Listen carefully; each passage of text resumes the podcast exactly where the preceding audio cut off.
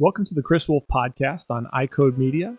Today I had a great discussion with Dr. Abie Chadderdon, who, who practices in Iowa and is also a Vision Source administrator in Iowa. And um, Abie and I kind of talked about PAC, we talked about student loan debt, we talked about um, healthcare and the impact of some of the current conversations that people are having politically on patients' perception of the care we're providing. So I had a, a really fun conversation with Abie, and, and I hope you enjoy it. Uh, as always, please subscribe to the podcast, give us a five star review, and support those who support us. Today's show is sponsored by EyeCode Education. At EyeCode Education, we create and host high quality, relevant, COPE approved online optometric CE. We offer practice management courses from billing and coding, fee assessment, and chart auditing to clinical courses that focus on topics ranging from the anterior segment to the posterior segment, to myopia control and neurological disease. Additionally, we partner with associations to help them provide their members and non members with online continuing education at their own pace, on their own schedule. This allows our associations to generate non dues revenue and provide a valuable service for their members who are allowed to obtain hours from distance learning entities. Check us out at eyecodeeducation.com. That's E Y E C O D E education.com. One more time E Y E C O D E education.com. memory of you, we'll kind of start back with my first memory of you. So I, I don't know if you recall, but I was um, AOSA uh, president and I was talking at, at a meeting and I, I was some national meeting. I can't remember which it was but you were um, you were raising money for PAC, and um, and I just recall that uh, every time every time you had to go up there and you were asking for more money for PAC, and and I, I, really always have admired people in the profession that have done those types of things, especially ask for money because it's real you know it's a real challenge and it can be gut wrenching when you see that gosh I'm asking all the time and it's hard to get people to donate. So tell me about that experience and, and kind of your history with that. Well, I started with uh, PAC organization, AOA, a long, long time ago. I was took over the state PAC chair and uh, working with people, and you, and you, realize that there's a lot of people that are are very generous that are kind of behind the scenes, and they give, but they you know stand up in front of anybody or. Uh, you, you kind of learn that, and, and I and I admired those.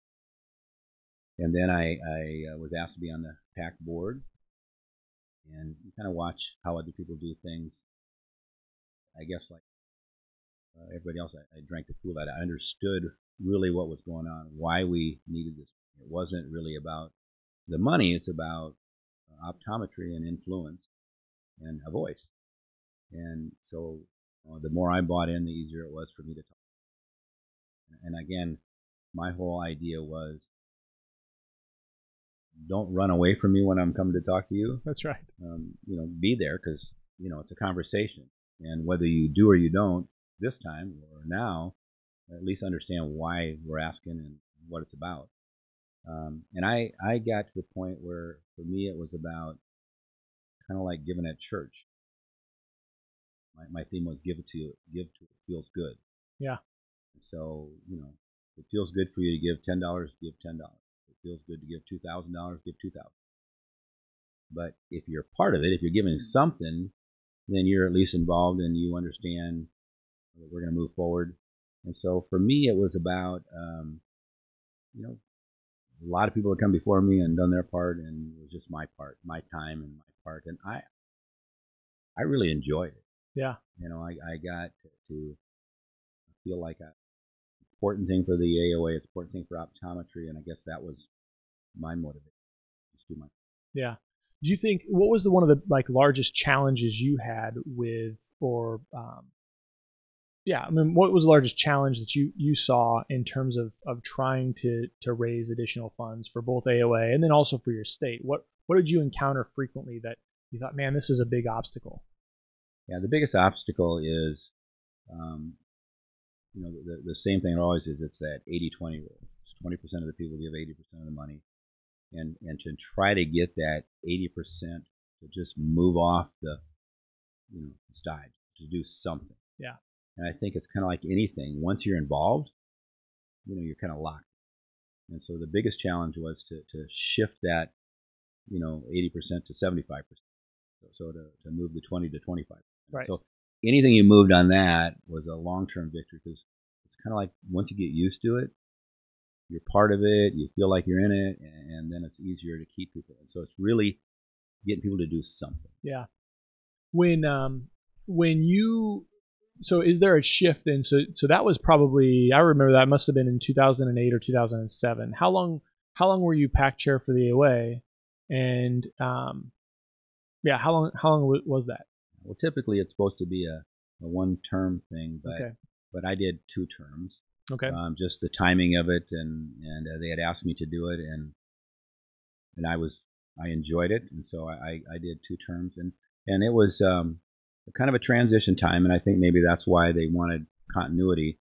Uh, we had really stepped up. You know, I think the top tier was about five hundred dollars, and we had made the decision to jump that up. Yeah. And we went to this two thousand dollar top tier, and um, and challenged people.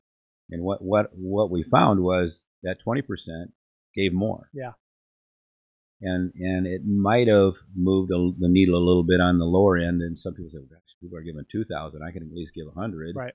And so I think that there was that. And then um, right after, right when I was finishing, we decided, well, the maximum level that you can give is 5,000. So Right. why not put that as the target? Still, you know, this visionary level of 2,000 actually caught on quite well. Yeah. You know, I think that's that's always interesting. I've always thought the same thing is that you know if you keep if you keep the the certain so I think there's there's two things when I look at PACs that I think are important to be recognized and and in Nebraska we've seen this happen where people are recognized for their lifetime giving as well. So maybe they weren't donating it as much every year, but they were they were over the preponderance of their years were had had hit significant levels. But I also think um, I think you're absolutely right. You know, if if for example, and I'm saying this as a PAC member and as as a PAC donor, that I always think, you know, if, if my association put that highest level at 1500, right, right now it's the the hi- most recognized level is the thousand, right?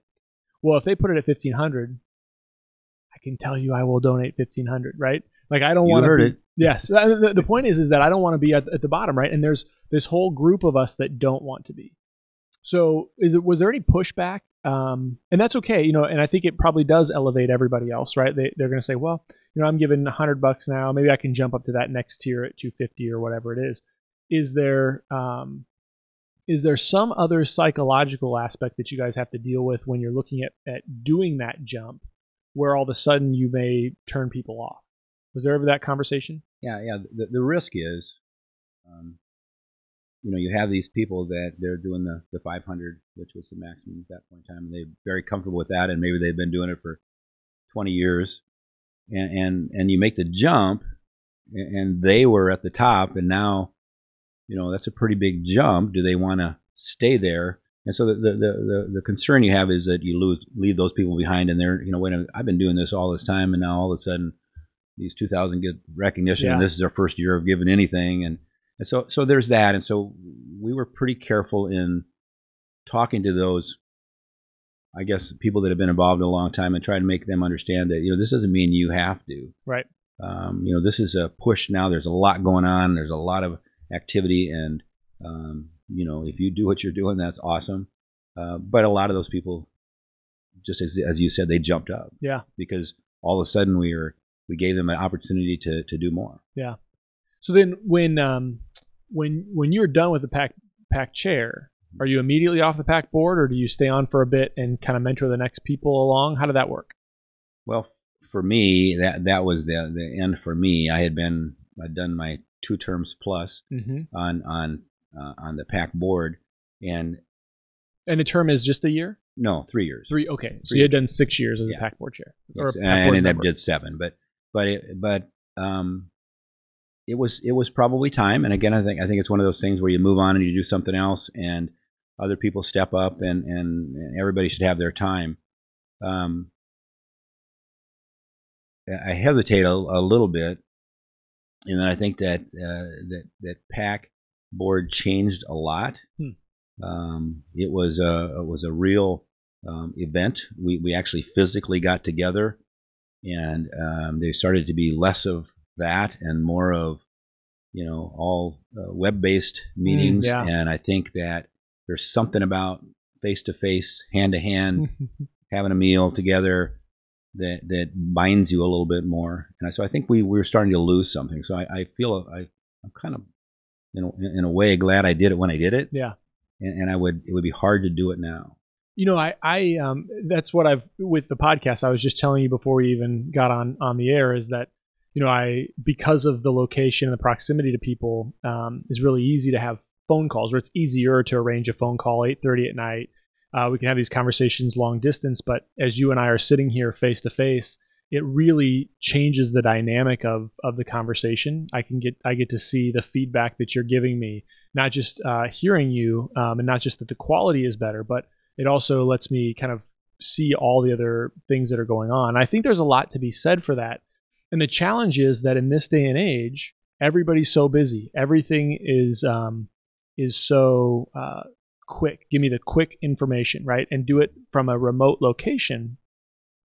Um, where there's this value in face-to-face meetings and that's you know that's one of the things that you and I have discussed with Vision Source as well is why why you have a meeting like this where you have you know how many people are here this today Yeah, about 160. yeah so you have 160 people with a common goal of improving their practices and improving their patient care and patient experience um, that you can bounce ideas off each other that you trust and and so I think that that even though you can in theory do these things remotely um, it's great because it does allow us to kind of make spaces smaller.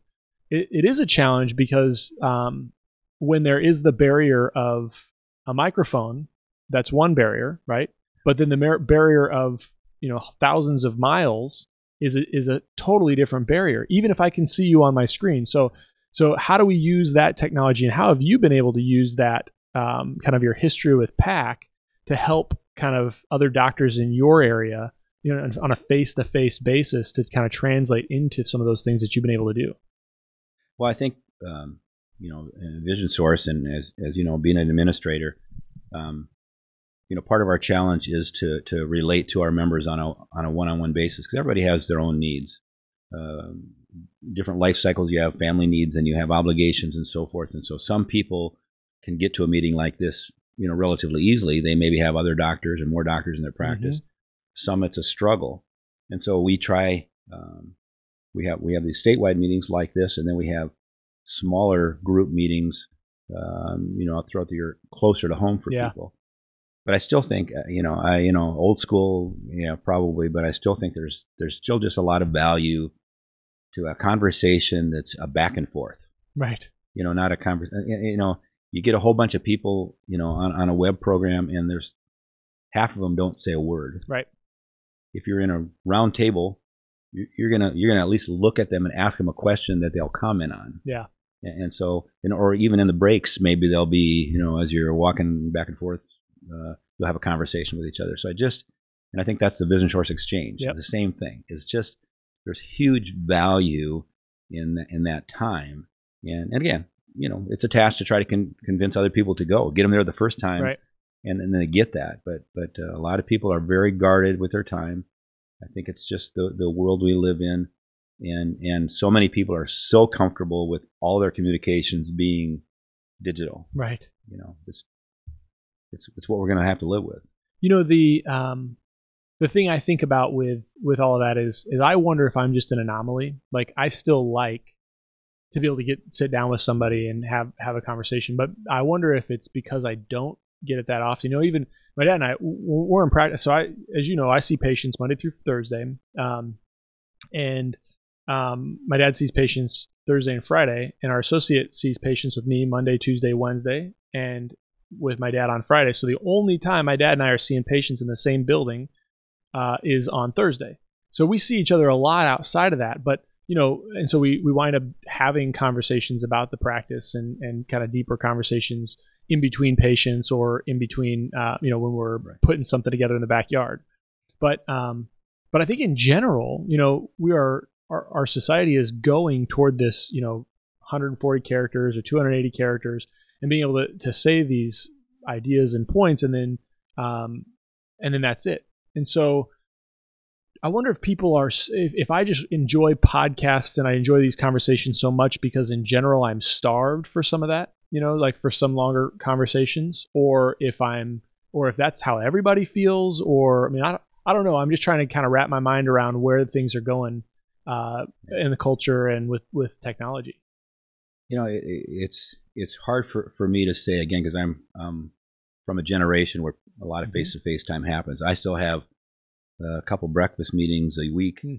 uh, with different people. I have a group of guys that we meet once a week, and I meet with some of my uh, my lead office staff on another morning early for breakfast. And I just think there's a a, a whole lot of exchange that happens in reading faces and and even if they don't have if they have a question but they don't ask it you can look at them you can see that they have a question. Yeah right. And so you can get that out. Yeah. And and uh, i think that, that, that that's missing um, probably the biggest thing missing in my practice there's four doctors in my practice and we don't get together often enough. Right. And so i think there you know we just did this just this week got together and i think there was a lot of unresolved things and questions that we both had and paths that were you know that the practice was going that we hadn't even broached for several months. Yeah. And so I, you know, there's just something different about you know reading a thing and then putting something back and, and you know it's you know I don't know I, I, I I'm old school I, I don't feel too bad about being that way but um, but I, but I try to even with my kids to try to make sure I get some you know, one-on-one time, whether it's going golfing and talking or it's uh, going to a ball game and yeah. stuff like that. Yeah, you know. So then, how how has that been able? How you been able to transition? Because um, you're you're a little bit older than I am. Yeah. And uh, but you have four docs in your practice. Mm-hmm. You've got. I just met one of your young associates uh, just a few minutes ago. How do you bridge the gap of that generation and what their expectations are and your expectations? in order to have an attractive location to bring them in and also know that um, they are kind of the stewards of your practice long term. What, what's been your attitude on that and how do you go through that process? Um, I, I, think I, you know, I came into the practice with a much senior partner when I joined and, um, you know, I had a lot of different ideas and energy and, and so forth, but, but there was something that, that he had that I learned a great deal about it, and it's just that you know that that, that what we do is is service, mm-hmm. and as long as we keep thinking about the service side and taking care of people and and treating people right and staff right, the rest of it all comes. Yeah. And so the, the, the value that we have is that we're always that servant attitude, and and so I try to you know pass that on to you know my my other uh, doctors, and the newest doctor again significantly. I mean, he's you know you know younger than some of my children. Yeah, yeah. and so uh, just to, to to try to pass that on to him that you know don't worry about the money, don't worry about the, your your school loans, all that kind of stuff. But what we're going to worry about, we're going to serve, and these patients are going to be coming back to us for a long time. We have you know multiple generations, just like in your practice, I'm yeah. sure of patients that have come in and their kids have come in and their grandkids and their grandkids' kids, and and so the biggest thing is take care of people. All the technology that comes and all the different things, and we're going to be talking about this AMD protocol. All that is so that we can better take care of them. And if we do that, if we keep the focus on that, yeah, I like to make money, and yeah, I like to be profitable, sure. and I like to build a new building and all that kind of stuff. But but it still all comes down to being a servant, and and then you feel better at night when you go home. And do you think that um, do you think that that is still because I, I sort of think that um, that that servant mentality is pretty pervasive. Um, I mean, in in young docs, um, especially when they're in school and just out of school. Where I think you can get jaded sometimes is um, is that you know in, in any profession is that you get into a um, you know a realm where you don't have control over what what's going on on a day-to-day basis and that seems to be like the the um, concern that a lot of a lot of docs have um, where where they just feel like there's so many things kind of coming at them from a regulatory standpoint a healthcare standpoint um, there's so many rules that they just don't they don't feel confident in the fact that they're going to be able to to provide that care for their patients tomorrow or in two years or three years, whenever that time frame is. And I, I wonder how much um, and and then that I think can make them disenfranchised. It makes them less passionate about caring for the patients. Um, maybe because they feel less in control uh, over what's going to happen long term. So, what do you think about that? What are you seeing that? Is that are you seeing that to be the case in in doctors that you have communication with, uh, or am I just reading this wrong? No, I, I, I think you're you're you're on the head with it. Uh, particularly, it's it's with insurance and trying to to, to figure out the, the best way to get reimbursed for your services, um, and to battle with you know all the different rules and regulations that come with that, and to try to help your new doctors understand that you know sometimes you do all the right things mm-hmm. and you you don't get covered for it, and and sometimes you you probably get more than what you think you should get. And it's just a, a, a sad part of it is that we kind of have to play the game of making sure that we're, you know, on top of it, that we're, you know, unfortunately now where we used to have, you know, two or three techs per doctor, now we have two or three insurance people per right, doctor. Right, I mean, it's just, right. it's just crazy. Um, but to try not to, um, to, to overemphasize that. I mean, I think that's the important thing with the new doctors. Mm-hmm. Don't don't just dump on them. All of this stuff is coding and whatever. Yeah. Let them have the fun. Right. The fun is that you're in the exam room with the patient. We have knowledge. They want to know what's going on. They want to feel confident that we're going to take care of them. That's the fun stuff. Yeah. Enjoy that. Enjoy it every day. Enjoy every time you're in there. Do all the other stuff. Learn all the other stuff. Do the best you can. Follow up on it. Don't don't forget about the fun because that's why you you know why I am still doing this after a lot of years and I have no idea or thoughts about not doing it. Uh, I like to do a little less, a few, yeah. a few days less, sure. and golf a little more. but I think that's the biggest thing is let them let them in, have the joy. Yeah, yeah. I think that that is easy to let those things suck the joy out of what we do, right? Like I think in general, you know, if I think about me, um, and I think about kind of the things that that I think about that makes my that sucks my joy away from practices.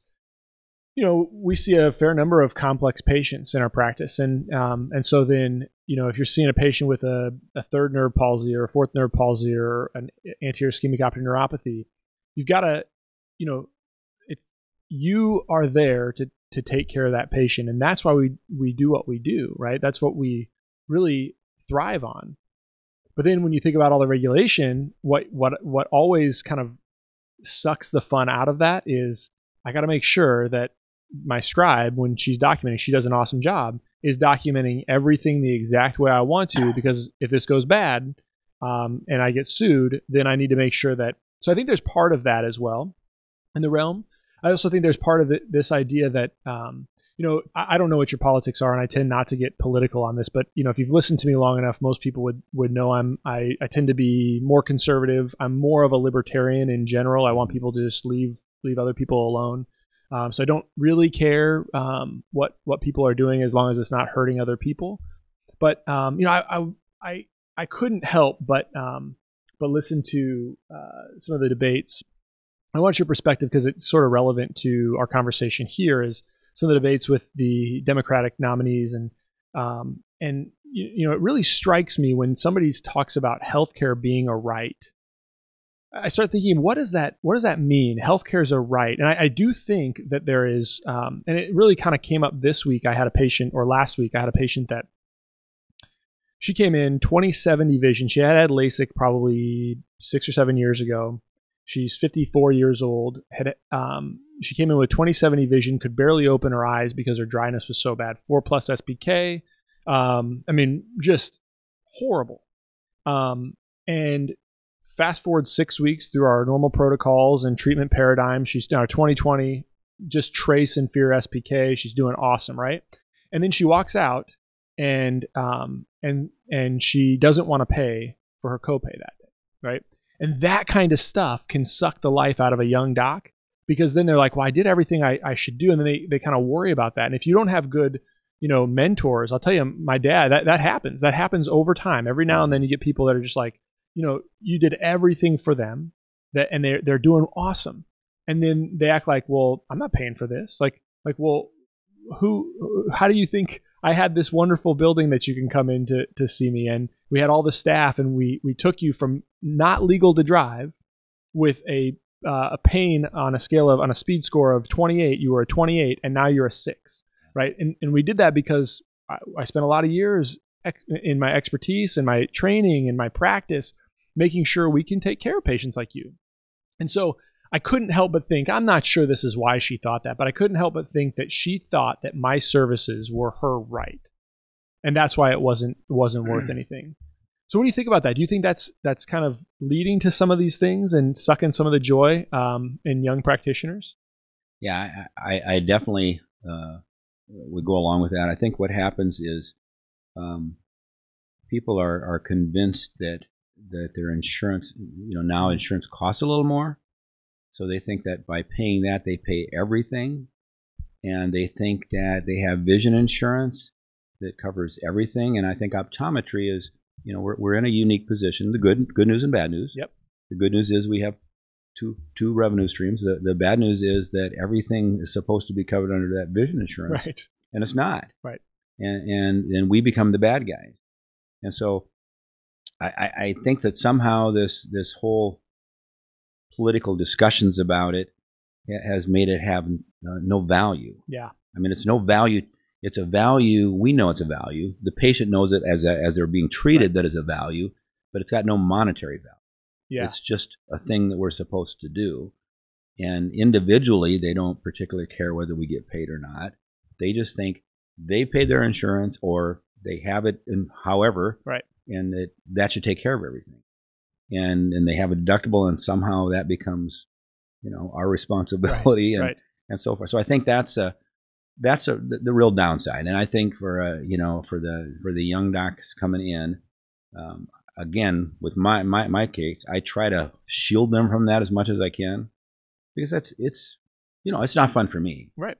But but I learned oh gosh probably 15 20 years ago I share call at the hospital in the emergency room hmm and I learned early on that I'm going to get up at two o'clock in the middle of the night or morning, whatever you want to call it. And I'm going to go see somebody, and they're probably not going to pay me. Right. They probably don't have insurance, Right. yeah. and they're probably not going to pay me. Yeah. Now it, it bothered me for a long time, but you know, finally I just said, you know what, I can't. I get. I, I I'm doing this because it's the right thing to do. Yeah. I'm doing it because I want to do it. I hope they pay. Yep. I mean, I want to get paid, but I'm not gonna. I'm not gonna demean myself uh, by by worrying about. It. Yeah. Fortunately, and again, that helps being in practice and being successful, and you you know you have income and you you know you, you've done that. So I don't want to put that on my young guy that that he's got to worry about that. Yeah. I just want him to take care of people. Yeah. You know, we're going to try to help him do all the coding so that everything gets paid, but I don't want him to worry about it. Yeah, I think that's important. I think I think you can lose sight, especially if you you know if you're on your own. You know, Mm. I, as you know, I I, I kind of go around and I um, I help practices. I consult with practices to make sure that they're um, you know that they are doing uh, following certain rules with billing and coding, those sorts of things. And um, and what I find is that they tend to make these decisions because of that one experience that I was describing to you, right? it bothered them so much they had that experience when they were first in practice right and we've all had it right we all had Yeah. it within the first probably month of being in practice and um, where where somebody doesn't value the services that you're providing to them. And instead of saying that's an anomaly right which i have the perspective to be able to say and i had the mentorship from my dad to be able to say you know what? This is going to happen. If if they want to if they if they want the level of care that we provide then they can either decide to pay or they'll get the level of care they get someplace else and where they're just going to include it. And what winds up happening in far too many of these practices is that happens one time early on and then they make the rule that well, we'll just include the follow-up care because I it's just it's just easier for me to do that than have to hassle with collecting the payment. And what winds up happening is that becomes their modus operandi and um and then everything is devalued from there. And so, um, so what winds up, what, what do they do? Well, the post-op care or the, the follow-up care, right? I treat them for this condition. I see them a week later. And since it's, um, since it, in my mind, I'm just including it in the payment for the first condition, then, you know, I'm not really going to manage this disease, right? I'm just going to treat it and then see you later. So then they're not going to do the follow-up as readily because they're worried about this. And, and that actually just the downfall for that, or what they do, what's worse, um, I mean, it's not worse because that patient needs care, right? But they know how to care for that patient, but because they don't have the confidence to be able to do the follow up billing, et cetera, et cetera, then um, then they just say, well, I'm going to let so and so do it, right?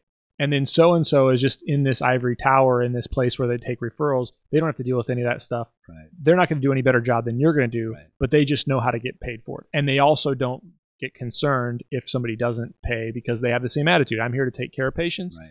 and um, and so I think that's really the downstream trickle effect that happens with too many practices.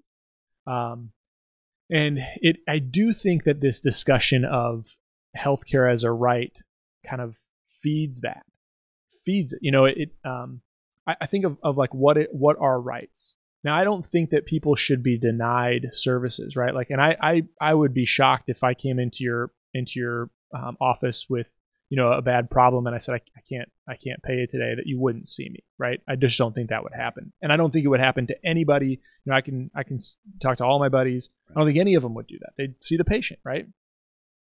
But um but what happens is if something is a right right if i have a right to healthcare what that means is i have a right to your service right? All your education all your training all your investments that you've made i have a right to that meaning that you can't make me pay for it and you can't deny me for it right and i think that changes the conversation i think it changes people's mindset of um, you know of, of how they're approaching healthcare Yeah, I, I, would agree, and I think some of it starts with you look at the emergency rooms, and they have to see people, and now you see clinics and whatever actually telling people to go to the emergency room Yeah. because they know they're not going to get paid, and so they don't see them. They just say, you know, wait till after hours and then go to the emergency room. Yeah. Because they know that the emergency room has to see them. They don't have any choice, and they're not going to get paid either. But at least that clinic didn't suffer the loss, and, and it's it's a sad scenario. Uh, but again, I think I think we've uh, we've created this situation where you know healthcare used to be valuable, and when it has no value, people don't take care of themselves as well. yeah And so people know. I mean, I you've had it, I'm sure. All week long, their eye hurts. Right Friday at five, right it hurts enough that they don't want to have it on the weekend, so they come and see you. You know, and I stay there after hours, and I see them, and I and I do whatever. And I I I have shifted a little bit. I probably for twenty years, I would bill people, and we you know multiple times, and if they didn't pay, I would just adjust it off in their Yeah. account, and I would not even send them to collections, and I would just wait, and if they came in again, they'd have to pay it, or not, or I wouldn't see them. Right. Um, and I, I guess I feel a little different obligation with some of my newer doctors and, and, and associates, and finally have gotten to a point where I have some protocols where there's going to be people sent to collections. Yeah. Because I think I was enabling, mm-hmm. uh, and and I think you know that we we can't enable either. So we have to train people that, you know what, you can't just unvalue this. Right. You know, then then I'm not worthy to get paid, and since I'm not hounding you, you're not going to pay me. Well, I don't want to hound you. Right. But somebody else can hound you, absolutely and I don't care whether I don't even care if I get the money back. Right. But I think there's a lesson that they've got to learn that this has consequences. You can't go abuse the system because it's costing everybody. Right.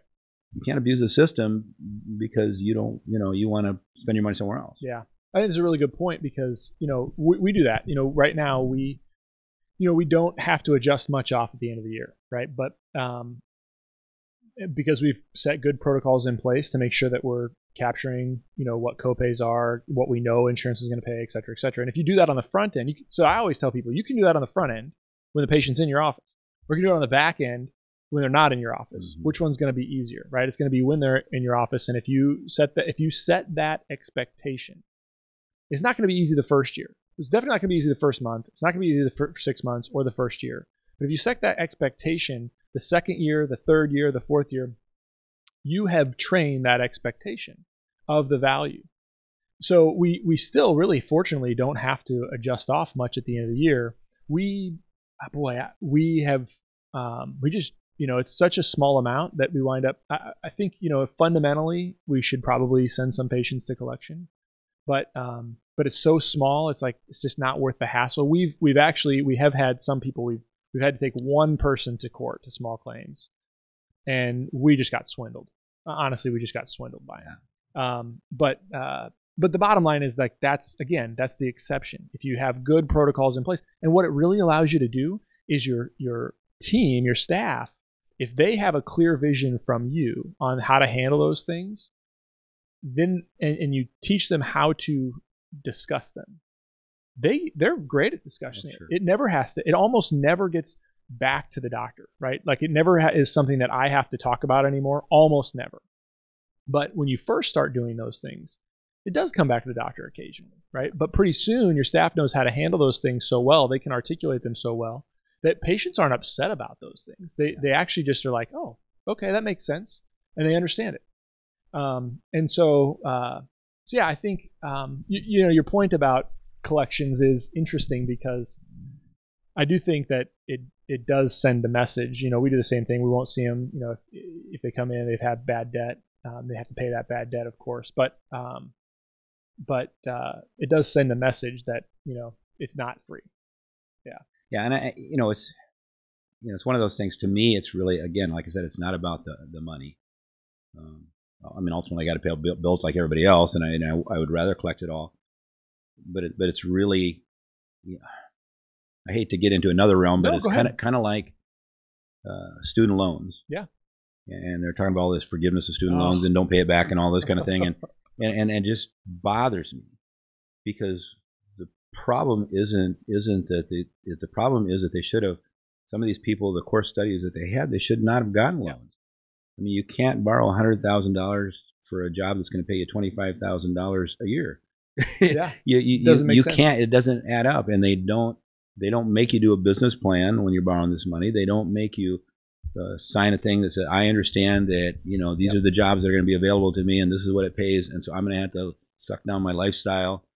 You know, can't live as good as I did when I was in college, Yeah, yeah, and, and then I'm going to pay this back." And and and so I think again, that's all part of this same process. Is we're saying, you know, education has has no value, healthcare has no value, work has no value yeah. and and so I don't know where you know where we end. That's not you know the the Midwest that I grew up in or Yeah. that you grew up in, Yeah. where we you know we we all paid our responsibilities. You expected to. You didn't get in deeper than you could yeah. get out of, and uh, so I you know it's a it's a coddling thing that just is Yeah. a concern to me. Yeah, it's interesting. I think if we relate, you know, just student debt, and I've had these conversations on on the podcast before about student debt, but you know, I think a couple things. I mean, the first thing is that uh, you know, on the one hand, um, even though there are these degrees that that probably aren't going to generate you that much money in total, if you have a college degree, your earning power is significantly higher than somebody that doesn't. So if you're going to give like if we're going to go down that road and we're going to forgive student loan debt, you know, just wipe it all clean. You know, there, there's a lot of problems there that, that you never hear the, the conversations going into, right? Like the first problem is like that is a massive upper middle class welfare system, right? Like like if if it's true and it is, the studies show you that if you went to college and you have a degree, you're going to have a more a greater lifetime earning potential on average than somebody that didn't. So now we're going to take money to and and basically give it to people who already have a potential to earn more from people who maybe just went right out of high school and started hustling, Yeah. right? And and they never got they they were fiscally responsible, right? They they did the right the quote unquote right things. And and then you also have like the, the second thing that's really a challenge is that like, you know, I got out of school. Um, I had about a hundred thousand dollars of student loans. Um, my wife worked for most of the time we were in school before we had uh, our oldest daughter, and then we knew that I either had to work side jobs, which I did, get scholarships, or take out additional loans to pay for, pay for all of that. Yeah. And so, um, so if that's what we were going to do, then um, then that's how we're going to be able to afford it. So hundred thousand dollars eleven years ago is way different than what they're coming out with now, right? But like it would also, if we wipe things clean, right? And, and this is selfish because it's my story, but um, but if they wipe things clean, I hustled for three years right out of school, hustled, and you know, I, and that that kind of per, is what I do currently, right? For other reasons, but but um, I paid that loan, I paid those loans off fast. Yeah. Well, that's great, but are we going to now take tax dollars from people who didn't go to college and rack up those loans? And oh, by the way, I paid my loans off, so what what happens to me, right? I was responsible. I didn't, you know, I, I we we we sacrificed as a family. Uh, and that happens all over. I'm not just using me. Oh, yeah. I'm a No, no. microcosm, right? Right. That happens all over the place. And um, and then what happens to the next generation of people to go to college, right? We've wiped everybody out now, uh, all the loans out now. But what happens tomorrow? Somebody gets a student loan. It's not fair to them. Are we, you know, are we really in fact going to make college free for everybody? Well, it's just the it's just the first step because the next step is, you know, I borrowed this money for the house, but now I don't have the job that I had before, and so, gosh, we, we can't make you pay for Right, a house. right. I mean, you have to have a house. Yeah. So we'll forgive that loan, that debt, and and ultimately, Mm. Yeah. You know, where does it? You know, where does it stop? Yeah. It's not. It's really not.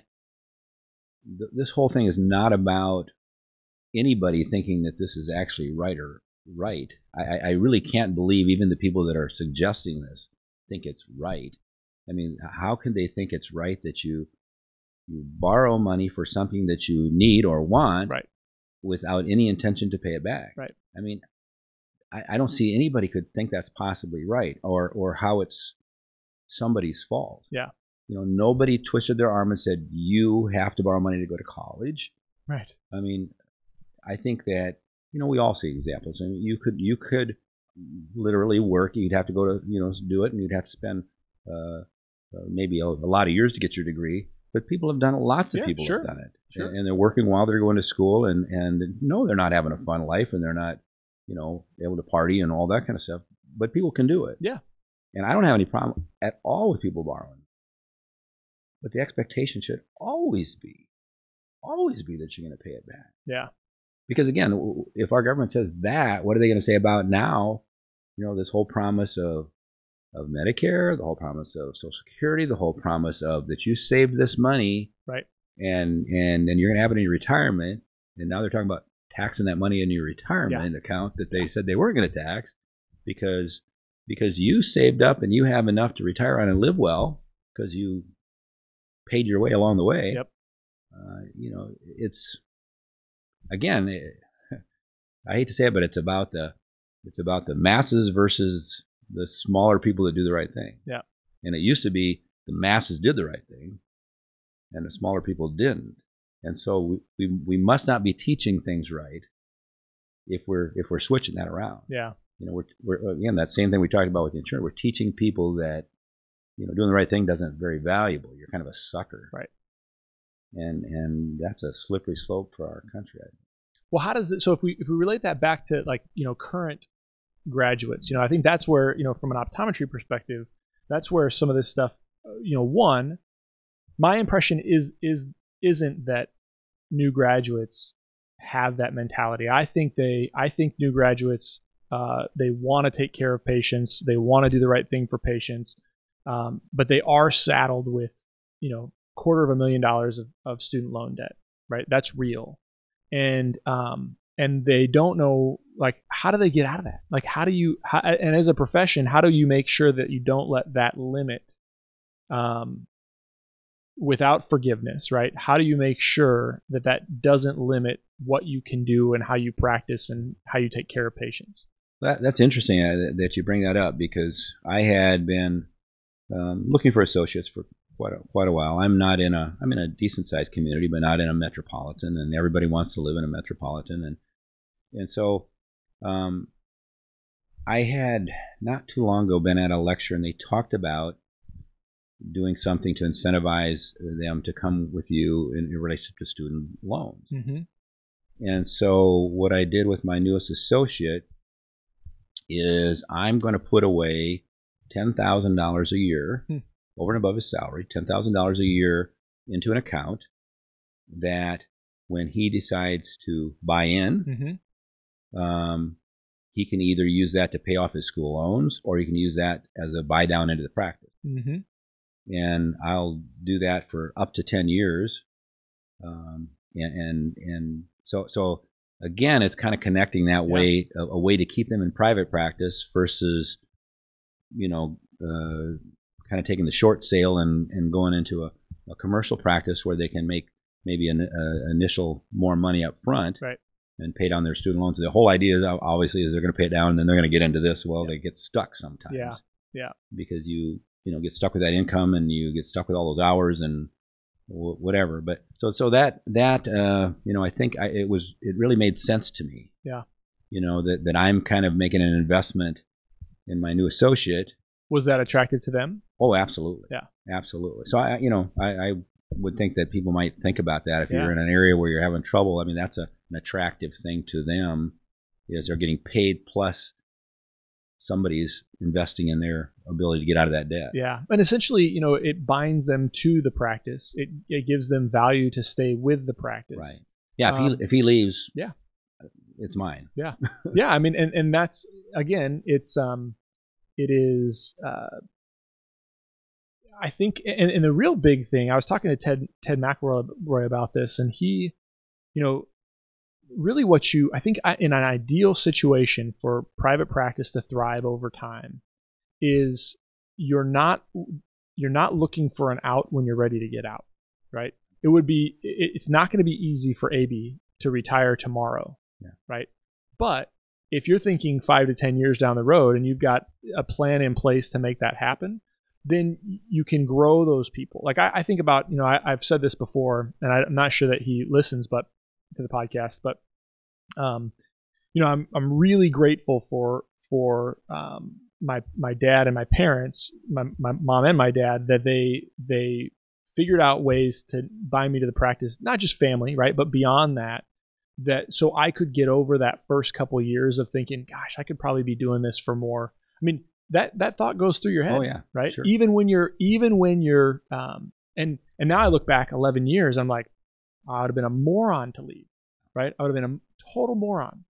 Um, and, and I'm not saying that that's that's the right thing for everybody, but for me, I, I have that reflection and think, gosh, you know, I, I look at at the practice that that we've built, and it's just awesome. You know, it it does what we want it to do. We've got great employees. Um, you know, we don't have we have our problems like everybody has, but like but it's like it's really rewarding. It's a lot of fun.